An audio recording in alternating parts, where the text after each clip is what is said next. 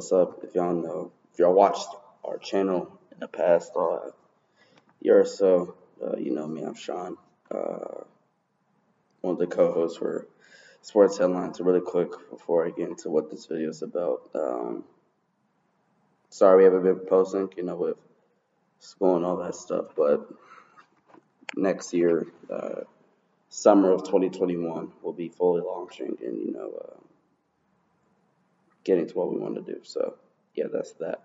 Um, unless you haven't had any access to technology in the past six days, or I don't even know how many days it's been. Um, early Sunday morning, I think they said it was maybe nine around nine thirty. Helicopter flying uh, past, I think northeast Los Angeles, which uh, like Warner, if he's watching, or Myron, if he's watching, knows that LA is really a close place to me. Um, yeah, it was helicopter flying, I think, northeast of LA, Calabasas, and had Lakers legend uh, Kobe Bryant and his 13 year old uh, living legend uh, Gianna Bryant and seven other passengers, including the pilot.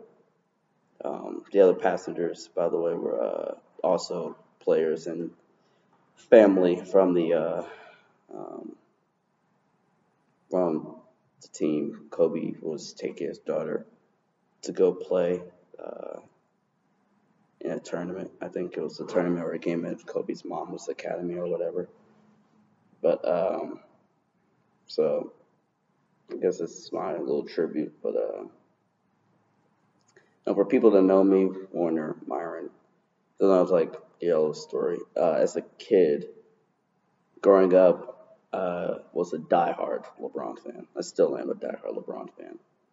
So like as a kid, you know, I would always get in these countless and numerous debates of who's better, Kobe or LeBron. And those debates made me, I don't want to say envious, but to the point where I disliked Kobe. And wish I could go back in the past and have appreciated Kobe more when he played. Um, and as I got older and as his career went on, then I started to appreciate him, uh, like his 60 point game where Shaq told him go for 15, he went for 60.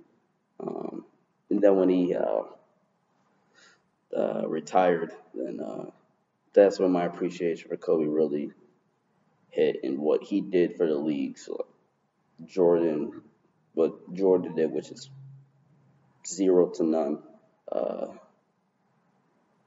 is nowhere near compared to what Kobe has done for the game since retirement. So um, So, uh, yeah, it's almost like it's not even real. I don't even know what to say. No, being uh, being a Lakers fan, having a crap ton of my family out in the Los Angeles, San Diego, Phoenix, uh, probably some in Vegas for all I know. Um, but uh, yeah, I don't even know what to say. You know, in my ten years almost of like doing stuff like this, you know, debating sports, talking about sports, I've never almost felt like the need of having to rehearse something.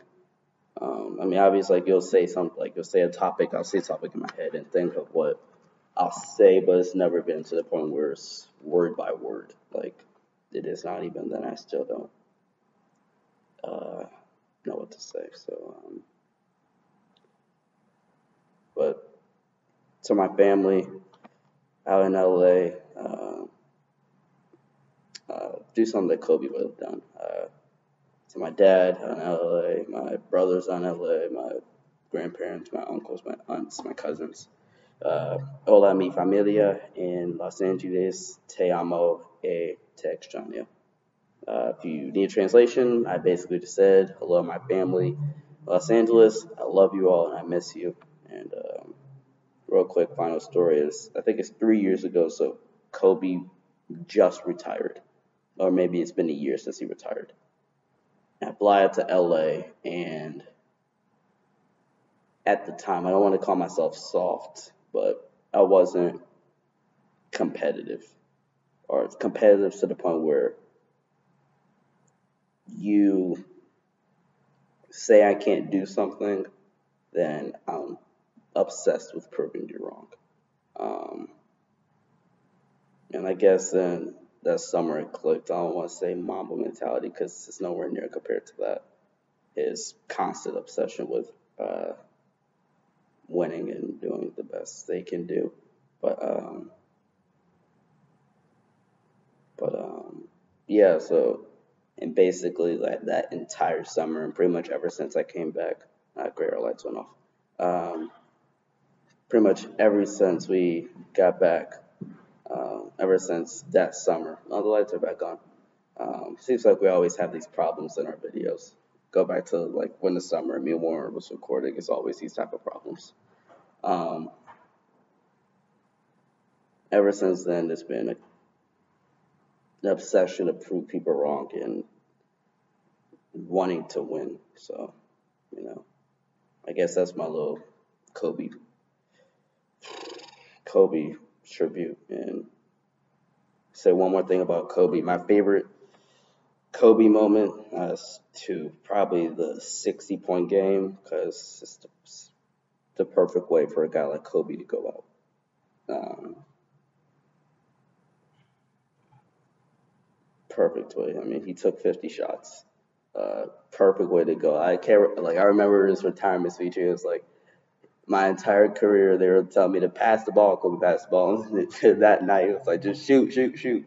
And he shot, he was like 20 for 50, but he got 60, so hey. Um, but yeah, like what Shaq said the other day was just like, no reason why I don't want to. I damn selfishly don't want to do this. Um, like we would never, we never would get to see Kobe at his retirement ceremony never get to see Gianna play for UConn and dominate the WNBA. Kobe win plenty more Oscars. Um, and I guess my, sec- my second favorite um, Kobe moment um, was um, that 2010 final series. If I want to get specific, Game Seven. But Paul Pierce talked about too, like, yeah, Orlando was like validation. I don't even want to say validation. Orlando was a good win for him, but that's not the one he wanted. He was determined all that year to beat Boston and get back at Boston. And I think he only what had 20 points in that game seven. He didn't play a great game seven compared to like what LeBron has played in game sevens or even Kobe in his previous big time games. He didn't play well uh, scoring wise or efficiency wise. That game was like a very slow 90s or early 2000s type game. Grind it out. I think they won by four. But the grit that he showed in that game was one of my favorite games he's ever played. So, uh, let me change my tone now. Uh, so, yeah, it's my Kobe tribute. We should be coming back with more soon. Uh, let me know if you want to see a 2K tournament. So, yeah, I'm done.